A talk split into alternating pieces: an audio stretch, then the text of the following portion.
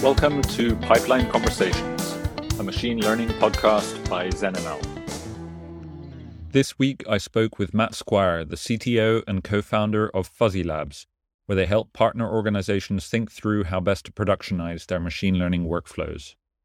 Matt and Fuzzy Labs are also behind the awesome open source MLOps GitHub repo, where you can find all of the options for an open source MLOps stack of your dreams. Matt has been an enthusiastic early supporter of the work we do at ZenML, so it was really amazing to get to talk to him and get his take on the many experiences he's had seeing how ML is done out in the field. My name is Matt. I'm the CTO and co founder of a company called Fuzzy Labs. We're based in Manchester in the UK and we consult on MLOps. And specifically, we specialize in the open source MLOps tools. For me personally, I come at MLOps very much from an engineering perspective more than a data science perspective because most of my own background is in is in software engineering.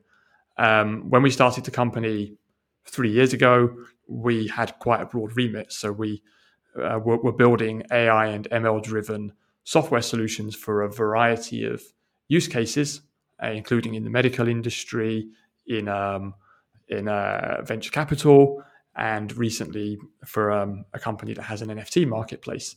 So, of course, this is quite a, a broad spectrum of of things. As we gained more experience working on these projects, we kind of started to zero in on the core problem of productionization and all of the infrastructure that sits around that which is why we've gone to this this specialization in MLOps and specifically open source MLOps, which is where we believe there is a there aren't enough people talking about, there aren't enough people um, really thinking about. So that's where we want to really niche.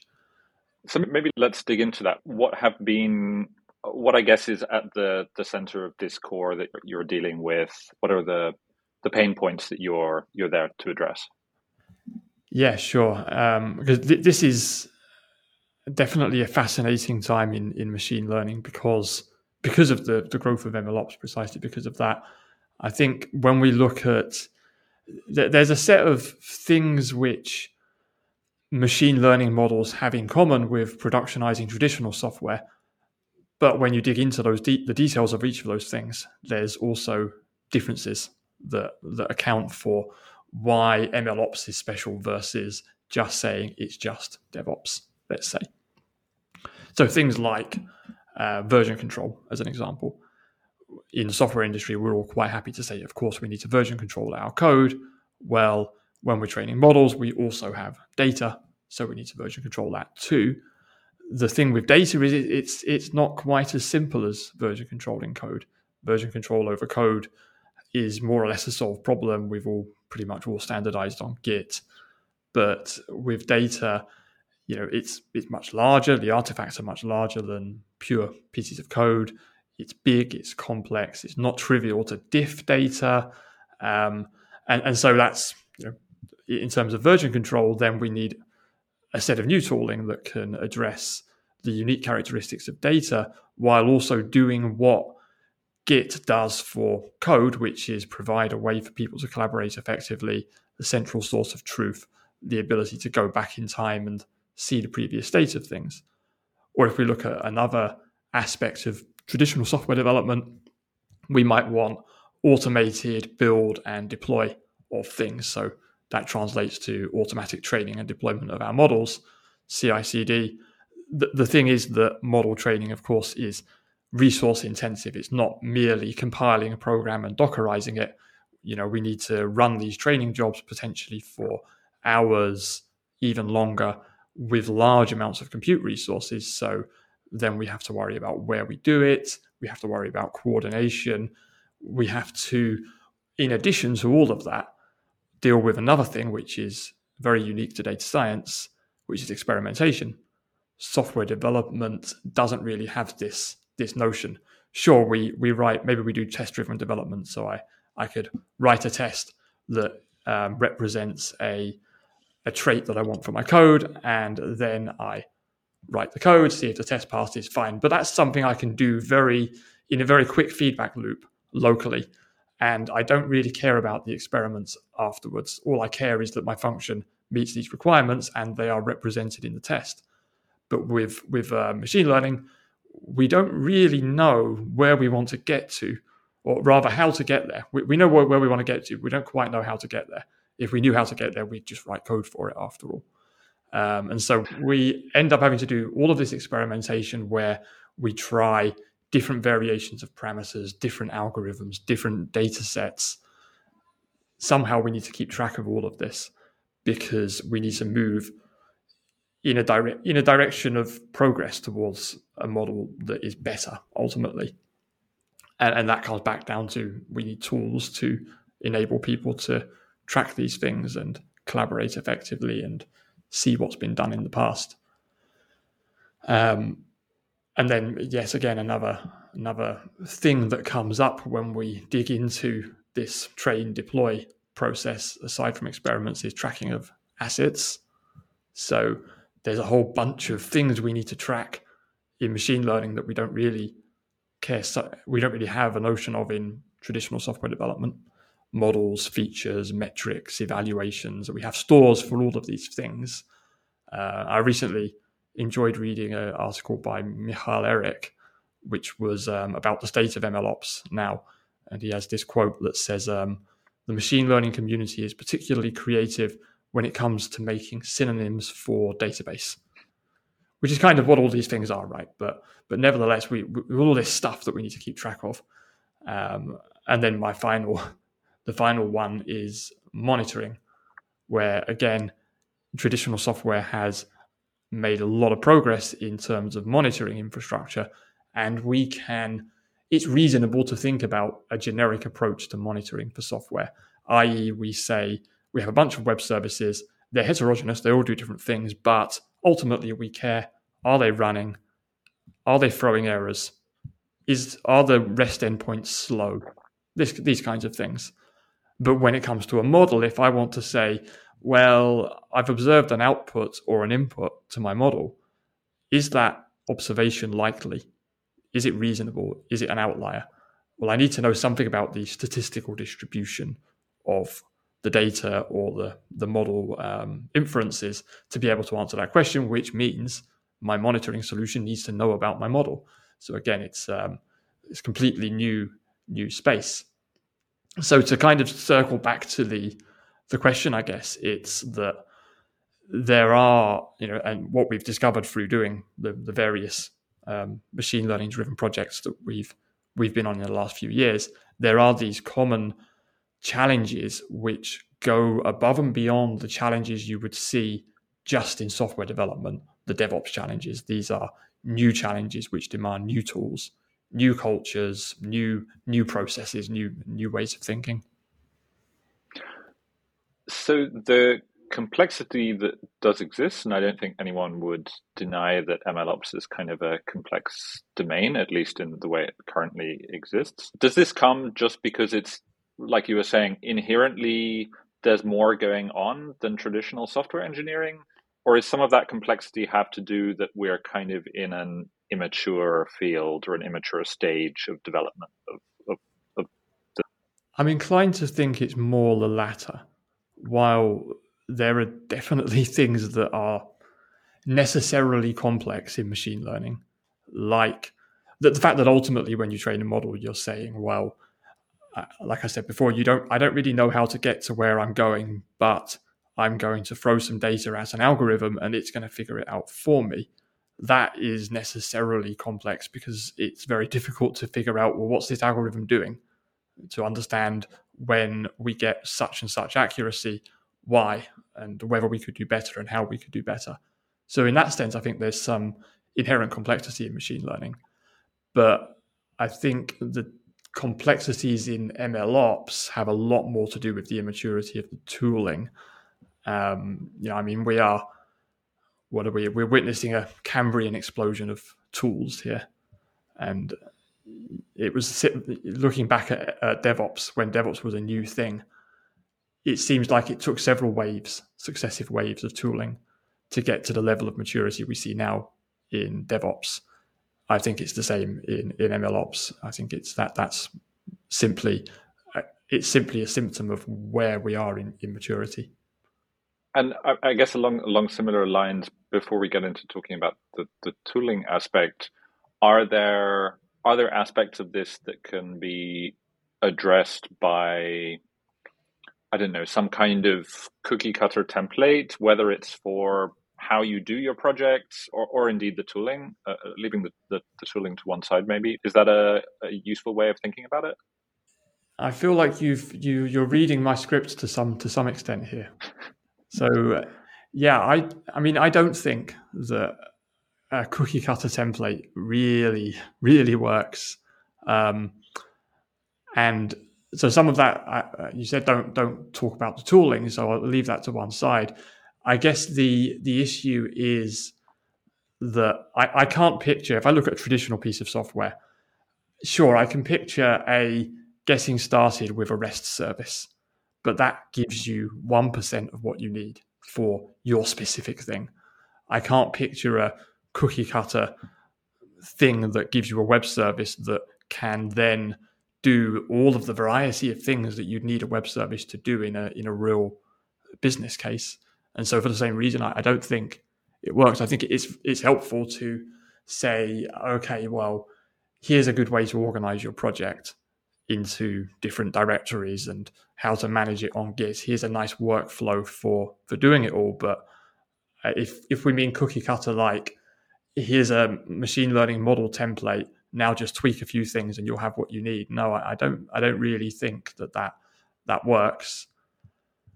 Um, and this question about cookie cutter templates also leads into why we care about open source, which is ultimately that when you look at the various proprietary platforms out there, they're all promising a almost a turnkey approach to machine learning.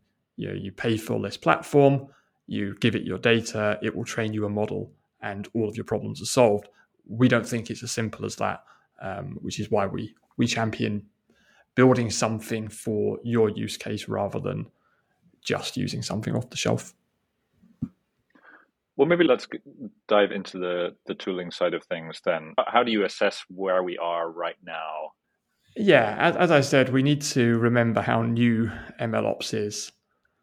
Um, but I think anyone who like anyone who's been on this journey of trying to figure out where do I get started with MLOps, they're familiar with the feeling of being overwhelmed by how much stuff there is out there and not really knowing where to start. You know, which things do I need first? And how do I compare one tool to another? This situation is also not helped by the fact that a lot of tools overlap in functionality rather than doing, say, one thing well. But then it's similar with, you know, you compare it with DevOps, which I think is the best comparison in terms of technology movements as well as in terms of functionality. It took a while to get to the, the maturity we see now. Um, and I, fortunately, I was, I just started my software career actually as DevOps took off. So I kind of got to witness the transformation and the the pain and um, some of the, the barriers and and so forth to adopting MLOps and some of the early, uh, sorry, DevOps, uh, some of the early iterations. And it feels very much like MLOps is at that very, very nascent stage. I think looking at the space of tools, um, there seems to be three broad categories. We have our proprietary closed source tools. They're often subscription based. They have their merits, certainly. They are you know, low maintenance tools. They're easy, they're safe. They very much fit into the nobody ever got fired for buying IBM kind of mindset of, and, and, and I can well imagine, therefore, big, big corporations that are perhaps risk averse might be inclined to say, oh, okay, there's this platform out there. They have some really good demos. It looks great. So we'll just pay for that. That will do our machine learning. I think where that kind of thinking falls short is that often the the example use cases, the demos are relatively trivial. Often it's academic examples or very basic examples that don't come that close to a real you know, real world business productionized machine learning use case.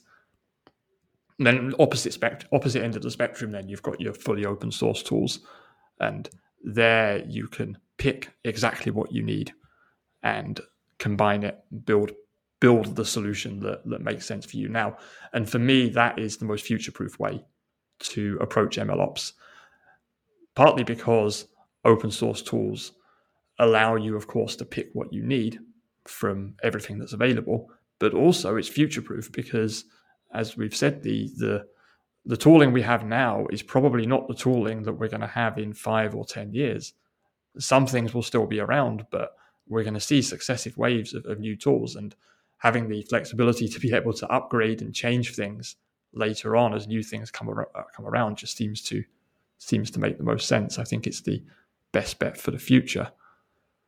Um, and then kind of somewhere in the middle of, of those two categories of proprietary versus open source, we've got these these things that I like to call open source, faux open source. these are things that they say they're open source, but they're not. They're not really. Yeah, there's some special license, uh, you know, that like the server side public license and things like that, uh, things derived from that rather. The open source initiative have a nice article on why these kinds of licenses don't count as open source. And fundamentally, it comes down to they don't mandate the same kind of freedoms that you get with a genuine open source license. Um, or alternatively, some of these open source tools, maybe they they have something that's that's open source that looks good on the surface, but you dig into it and some of the features, some of the advanced features are missing.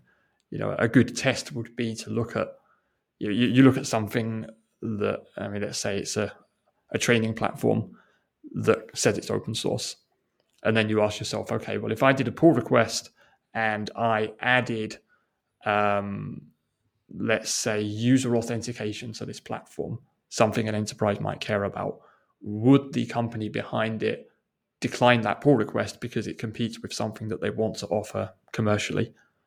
So that that kind of thing to me is a, a clue that this is not really an open source project. It's not really um, open source ethos.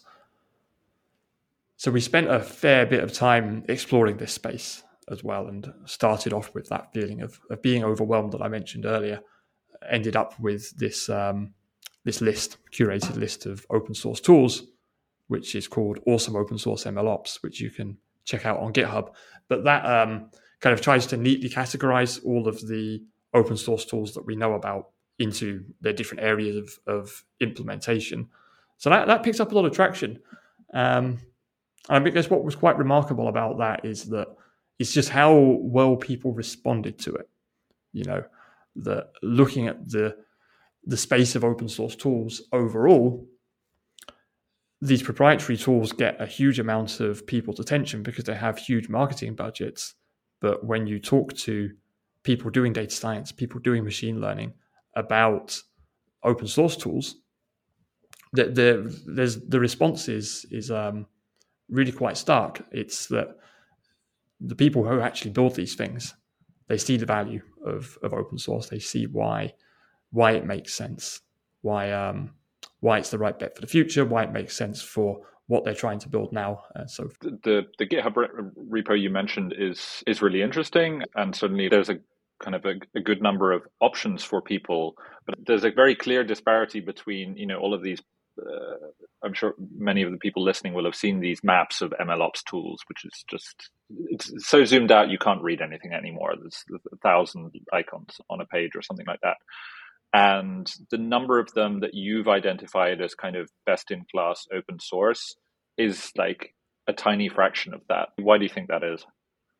So, part of the reason for that is simply that there's a lot of tools out there and we haven't heard of most of them. I think that that's that's definitely there's definitely an aspect of that in there, but there's more to it than that. We've deliberately chosen tools that seem to have a decent amount of adoption, a decent amount of support and community built around them, and ideally open source tools that still have some kind of commercial backing behind them because when we go to work with our customers to deliver MLOps consultancy services and we recommend this tool and that tool to solve their problems. We want to be able to give them some assurance that this thing isn't going away. You know, just because it's open source, don't worry, it's not going to disappear. It's not some fly by night operation. So that's a, lot of the motivation for what we pick and what we recommend to our customers and, and what's in that repo, which are one and the, one and the same. Um, a lot of the motivation of that is is that commercial backing and having a decent community around it. I think something that you mentioned it a little bit earlier as well that when evaluating tools in the space, it's often quite difficult to to really uncover like what a tool is good at because so many of the tools claim to be taking care of the whole problem. And even you know we talk about even something relatively focused as data versioning where you have dvc which is kind of a leader in that space. But dvc also steps in the space of experiment tracking as well. And yes it's difficult for yeah for outsiders coming to this space and you to be able to disentangle all of this as well. Oh absolutely. It's it's a huge problem right now. And you know, if we picture one of those, um, I think we have all seen them, and uh, you alluded to earlier these maps of the MLOps space. They're huge. They've got lots of boxes on them and a huge amount of overlap between functionality. It's the opposite of the the Unix philosophy that we all know and love, which says that you should have a tool that's good at one thing and one thing only, and you can combine these tools to create more complex pieces of functionality. And that's where where I'd like to see things go and where I imagine things will go when we're looking at these kinds of tools. Let's take DVC, for example. We really want to say, well, what's the core thing this is good at? We'll use it for that. So, DVC we use for data version control. We don't use DVC's pipelining features beyond what is mandatory and but, but we're not really using the pipeline features as a machine learning pipeline you know we're not using it as an experiment tracker we're using something else for that again and you know, similarly with ZenML, it's a ZenML is really good at pipelines. That's and that's what we use it for, and everything else connects to it. I mean, I suppose that that gives us quite a nice bridge, right, to to ZenML because you know if if we want every tool to be good at one thing and we want to use it for the thing it's best at, that is the that's the same philosophy that um, we see in ZenML as well. That it's a really good pipelining tool that connects to lots of other things. And I suppose in the end, um, the general trend will be towards the tools which are doing many things will double down on the things where they actually find people using the most. And then it won't necessarily be the case that everyone always tries to do everything. There will be some kind of consolidation there. I hope so. Yeah. And honestly, this should be a load off the mind of, of maintainers. I think if, if everybody can kind of figure out this is the thing we're really good at, so let's not worry about the rest, that focus will, will really drive the industry forward. We've been talking in kind of general terms about stack and tool choices that, that people can make for machine learning in production. Can we expect some kind of tooling consolidation or some better sense of the right abstractions for thinking about this stack over time? Or is the entropy just uh, a result of the fact that machine learning is very context specific and there will always be a variation in, in how these things get put together? I don't think that the the context specificity of machine learning is really any different than context specificity of software development, which is a good thing because then I, I would think that yeah, we, we can come up with sensible abstractions and standards to operate with. I mean, I do wonder where where it goes with, say, the cloud providers, because right now Google, Amazon, Microsoft all have added in the last year or so, they've all added MLOps capabilities to their machine learning platforms. But uh, from what I've seen, they really fall short. But I wonder if ultimately cloud providers start to adopt open source tools and, you know, so maybe just as everybody adopted Kubernetes as a container orchestration system, and now every cloud provider offers Kubernetes as a service, a managed service. You almost wonder if, if you'll see, I don't know, ZenML as a managed service. Could that be a thing in the future? So tools like ZenML represent exactly those kinds of abstractions that we would that we'd all like to see. They allow a data scientist to express a machine learning pipeline in terms of what they want it to do, but they don't say how I want to execute it and what things I want to use in combination with it. They give you the, choice to to make that later. They kind of separate the definition from the execution. And so yeah, so I, I do wonder if uh, so I do think that abstractions and standards will come about that apply universally, and I'm I'd kind of bet that cloud providers start to cotton on to certain certain tools, and they start to become, you know, these as a as a managed service offerings.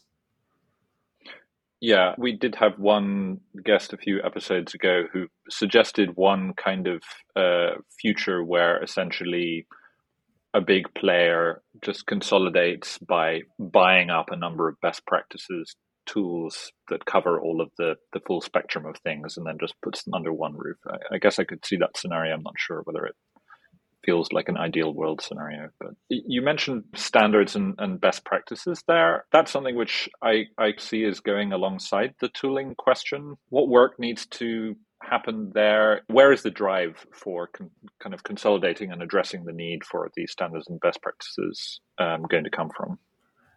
I suppose there's two kinds of standards, aren't there? There's technical standards, which would have to do with things like how do tools interoperate or standards for representing model serving things of things of that nature um, but i think the more the more interesting idea of standards the more interesting notion of standards and practices has more to do with the the way we work as people the way we collaborate together on projects and you know that that plus the tooling is is what is what's at the core of, of MLOps. But I think there, there's quite a long way to go in terms of figuring out those working practices. So, what I mean is, uh, data science is such a specialized field. And so, you have a, let's say, you have a data scientist who has trained a model and you want to monitor that model. What you don't really want is ideally, you don't want the data scientist to be responsible for monitoring the model because that's quite a lot of infrastructure. So you would like to say, okay, well, my infrastructure specialist will set up the monitoring. Ah, but but now the problem is that you need to understand enough about data science to at least get what is this model doing, what's it supposed to be doing, so that you can monitor for things. You, you can monitor for drift or bias. What are the failure points? Right. So yeah. yeah, yeah. So I, I see the the barrier there in in just figuring out where that handover is, how we how we communicate things between um, between disciplines, so that the so that people can play to their strengths. You know, the infrastructure specialist can figure out the infrastructure for monitoring without having to be a, also be a data scientist, and the data scientists can focus on producing really good models without having to also be an, an infrastructure expert. I don't so know. That, does that guess, answer the question? Yes, uh, I mean it, it, goes towards it. So I guess you don't see much of a a place or even the idea of the full stack data scientist who's doing things really end to end and managing the, the entire life cycle. You're arguing against that. I don't know that I'm arguing against it. I just don't see right now that we have the the necessary uh, amount of abstractions to be able to do it. And I guess alongside alongside this whatever is driving us towards those best practices, we also have kind of a whole series of incentives which are coming down the road in in the form of regulation, which obviously will affect certain industries more than others, and I guess certain industries are already affected by this. But would that help? Does there need to be more input from the practitioner's side in terms of how that's going to come out? So, when you say regulation, what's an example of, of the kind of thing you have in mind? Like EU, the EU uh, is is coming out later this year, I think, or earlier next year, with a kind of a whole series of uh, guidance in terms of practices around AI and models and so on, just like in I don't know, in the banking sector, it's assumed that you'll be able to provide lineage for every model and and, and so on, that kind of thing. Yeah, I, I see. Yeah, yeah. It's it's a very interesting area about which I don't know a huge amount, but I, I suppose a lot of it is. I, I, my instinct is a lot of this is is a tooling problem, though. Mm-hmm. It's being able to have the well, no, I suppose it's two things. It's having the tools that allow you to do what the regulations require, but also awareness of what the regulations mean in terms of how you actually work. And I imagine that's an area that that needs more work than the tooling because I, I don't. I mean, I've not spoken to any day scientists about regulation before. It would be interesting to to have that conversation, but my my what I would guess is that you know software development software developers are not legal experts and data scientists are not legal experts. So to expect people to be aware of exactly what's required of them when they're building their models, when they're training, uh, when they're monitoring, and so forth. Even if the tooling, in principle, enables them to do it, in practice, the level of awareness people have of, of what's actually required of them is probably not where it needs to be. I imagine it will maybe resemble something a little bit like the effect that GDPR had on the web engineering sphere, where suddenly overnight things changed and you had to become aware of personal information and, and so on. And then there was this whole kind of tooling thing which emerged around it. But I just I feel like since data and ML are so intertwined, I imagine it might be a bit more. It's not a question of just adding a, a, a module or something on top of what you're doing. Yeah, and, and the curious thing that, that I took from from that history is that you have well-meaning regulation that makes sense as as regulation. Of course, we want to protect people's privacy. Of course, we need to to take these measures to you know give people informed consent about how their data is being used or the cookie law, informed consent about cookies. But then when it's actually implemented, people don't, the people implementing it don't care enough to be able to, to give it the attention it needs. So that, that seems to be what happened with um, on the last round that you mentioned. And how much of figuring out, I guess, a way forward for, particularly in terms of improving things for practitioners, how much do we need to address kind of the the education part of it? Because at least till now more or less the focus on ml education has been like all on the model iteration piece and relatively little on the wider life cycle on the kind of the engineering practices around there and it's only i guess in the last year or so that you start to see some courses and some kind of products and materials being being published and put out there. Is is that an issue? Is that just where we are with things? I mean, education is is a huge problem with with MLOps, and it's not helped by just how many tools there are, and well, firstly, how many proprietary vendors there are who don't want you to know about the internals; they want you to see a an abstraction. So their their message is use our platform, and then there's there's no problem, which doesn't really educate anybody about anything. It's just oh, we use our platform, and th- and then of course you're tied into the platform. At, at the same time, it's not helped by the fact that the tools that are out there, there's so many of them, and they do so many different things. There's so much overlap. Um, so I, I'd, yeah, I think that the ideal we need to get to is where there's there is a a somewhat de facto standard set of both abstractions, tools, and practices so that at least the set of things people need to learn is small enough. And at least you can teach it in the right order as well, because that seems to be another another difficulty. Um, I had a conversation with someone recently who said, I was talking to them, in fact, about pipelines and about ZenML, and they said, well, it sounds like I probably don't need this at first. At first, I can just play around in Jupyter and then add it on later. I said, no, I, I don't think that's right. Actually, I think you need it from the start. And actually, when you see when you see how simple it is to set up and and use and build a pipeline, you'll kind of realize that that the barrier you thought would be there to in terms of implementing it isn't really there.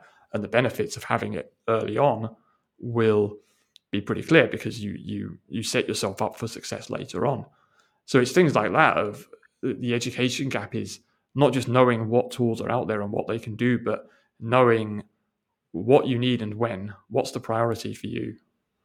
And what are the kind of the trade-offs, I guess, of, of the trade-offs choices. as well? Yeah, yeah, yeah. yeah. I, I, definitely would recommend people check out the the series of guides you guys have been writing on the Fuzzy Labs site. They're yeah, pretty no nonsense, straight to the point, kind of good guides. Like I think uh, definitely there's a lot to recommend people taking the time to just simplify the space a bit for people and just explaining if you want a good default, particularly in the open source space, like you should probably head in this direction. Or yeah. Yeah, yeah. I mean that that's definitely what we're what we're aiming for here, and in all of our communication, really, it's it's um, as much clarity as we can possibly give about the tools, the trade offs between these tools, practices, and and so forth. Are there any parts of kind of the reality of doing production ML which we haven't talked about? I'm thinking in particularly of the the way that teams work around producing producing things in this space is that handled by the way that the tooling landscape currently has things one thing i've noticed is that people don't talk about collaboration enough, in my view. They, when you see people talk about tools, they talk about technological features. So, DVC is a tool for tracking your data.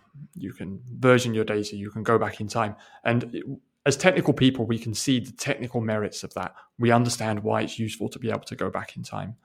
But there's not so much emphasis on what it also provides in terms of collaboration it gives everybody on the team a place where they can acquire the data from so that we're not worrying about how how do I get the data on my machine you know if, if I've just joined a data science team or who's got the current version you know how, how do we pass it around? So we've solved that problem.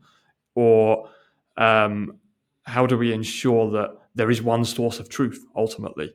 That there's not two or three different versions of this data set on different people's computers. There's one source of truth that we can all build from. And it's similar for all of the tooling, and certainly as we've been writing these these guides that you mentioned, we've been quite conscious to emphasize for each kind of tool, each area of implementation, what are the features in terms of what of collaboration, of what it allows you to do. Um, sorry, that that sentence isn't going anywhere.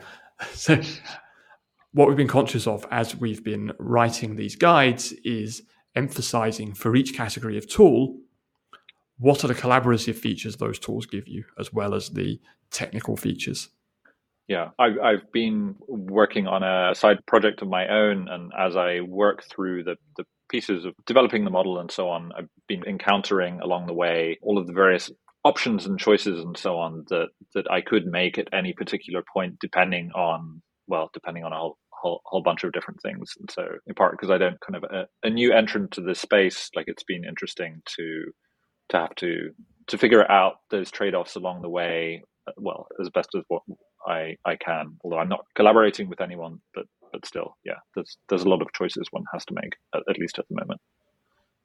Yeah, and, and for the same reason that nowadays, even if you start a, a hobby project, the first thing you do is create a repo on GitHub, right? Even if you're not collaborating with someone else, because you're collaborating with yourself, firstly, chronologically, um, as in you want to know how you got there and you might want to go back later on. Uh, but you might collaborate with people later on. And, you know, by doing it that way, you're set up for it from the beginning. And I think the same applies for, for data science as well. So, is there, and obviously things are going to to change as just in general the, the field develops. But for the moment, uh, have you kind of settled on a rough idea of what an ideal MLOps stack looks like? Yeah, we, we have a what I would call a pretty an, an opinionated idea of what that looks like today. So there's two ways to look at it. There's archetypally, what are the th- kinds of things you need? So you need data versioning, you need model training, automation, uh, deployment monitoring. What fills those spaces right now for us, we like DVC for data version control. we think ZenML makes a huge amount of sense as the place for defining pipelines.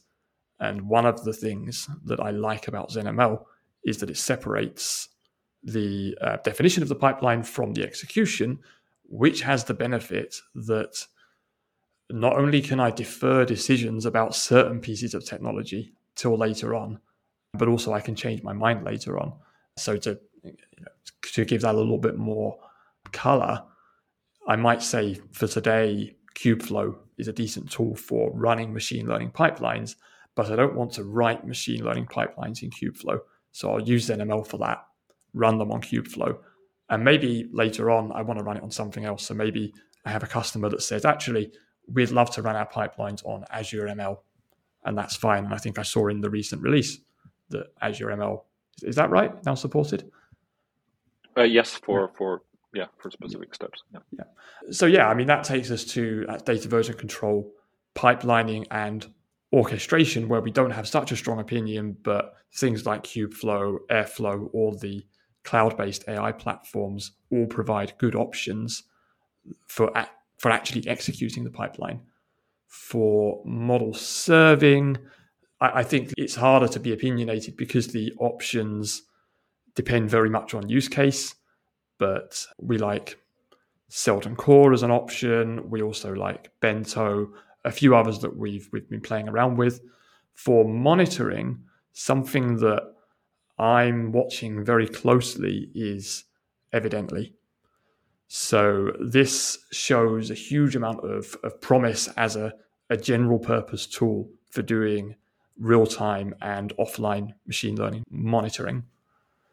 So um, that's generally our pick for for monitoring to fill that space. And do you find that that in general, when people you're talking to or you're advising, where when you suggest kind of this this stack, do you find people in general are coming with maybe one piece which they already have? Maybe they use Airflow for all of their data engineering already, or, or something like that. Or is it the case that people are coming with a complete greenfield and you get to yeah define things a bit more? sometimes it's complete greenfield, but quite often there is something in place. Now, that doesn't necessarily mean we keep the something in place. It very much depends on the situation. But the the nice thing is that we kind of have the flexibility. To, you know, if someone says, "Well, we're already using Zen, we've sorry, we're already using Airflow for our training, but what we really need is to, you know, really get a handle on our machine learning pipelines, and we can say, okay, that's great. Let's adopt ZenML as a way to define and manage and handle those pipelines. Let's target your existing Airflow Airflow infrastructure for for running them. And perhaps it's more common that people will just say, "Well, you know, we're an AWS shop, or we're we work with Google Cloud, or, or something like that." Yeah, yeah, and and although we do we are specialized in open source tools. There's no way that we would say to a customer, um, "Oh well, no, we don't we don't do you we can't use AWS as, as any part of this system. You know, the the point is that you shouldn't be tied on. Point is, you shouldn't be tied to it. You shouldn't be um, tied to it in a way that you can't potentially move away if you wanted to. So we usually end with uh, a couple of questions. Our listeners will be familiar with them by now, I hope. First one, and answer this in, in whatever direction you feel is appropriate. Uh, what would be a quick win that someone who practically speaking, could add to whatever they're doing to make their productionization of models more robust? Focusing on the on the pipelines. So I suppose every machine learning project implicitly has pipelines because there's a number of steps you go through to prepare data, acquire data, prepare data, train a model, validate it, deploy it. But really thinking long and hard about how those pipelines are organized what tooling we're using for them, um, how to how we can automate those pipelines, how we can you know make because ultimately what, where you want to get to is a situation where at any point in time you could say i want to get this new model into production you know now. We should be able to do that. Um, and so having having robust pipelines is is the way to get there. Um, you know preferably preferably with ZenML, which I'm not being paid to say, but that is um, generally the way the way it goes here.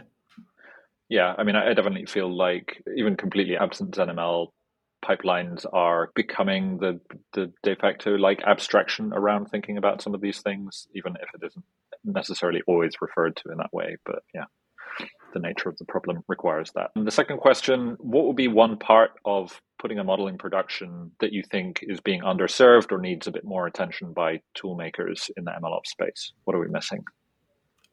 When I thought about this, the, the first thing that came to mind was model monitoring. I think I, I, I alluded to it earlier as well that monitoring of models has a unique set of problems that is are not covered at all by traditional software monitoring systems. And so for me, there's there's a big gap here that's waiting to be be disrupted. Um, you know, because right now, if you want to set up successful, uh, successfully set up model monitoring, it requires quite a lot of specialized data science knowledge, and it requires it to be tightly coupled to the model. I think that there are various directions in which you can start to come up with genericized versions of this um, modular things which can monitor a class of models rather than a single model. Um, so, for instance, if you wanted to say, well, what's a what does a um, drift detector for images look like? You you could kind of address that in a somewhat generic way. So that that's where I think you know there's a big tooling gap that that's waiting to be addressed. Yeah, definitely. I mean, that it does feel like often monitoring tools are a little bit more at the visualization end of the spectrum versus mm. the the actual logic and context of the doing ML. Yeah, yeah. Luckily, we have the Evidently, Evidently. who are, seem to be like heading down that road of tackling that problem. So yeah. Okay, well, thank you very much for coming on, and it was really great to to discuss these things with you. And as I said, a lot of the things that we talked about, I'll link to them in the show notes. I definitely would encourage people to check out the Fuzzy Labs blog and the guides and so on that we mentioned earlier. Thank you, and thanks for having me. Thank you for listening to this latest episode of Pipeline Conversations. If you enjoyed what you heard, please consider giving us a review wherever you get your podcasts. It helps us get seen by more people and of course, it's always nice to receive feedback. If you have suggestions for future guests, please send them over to podcast at zenml.io. Thanks. Until next time.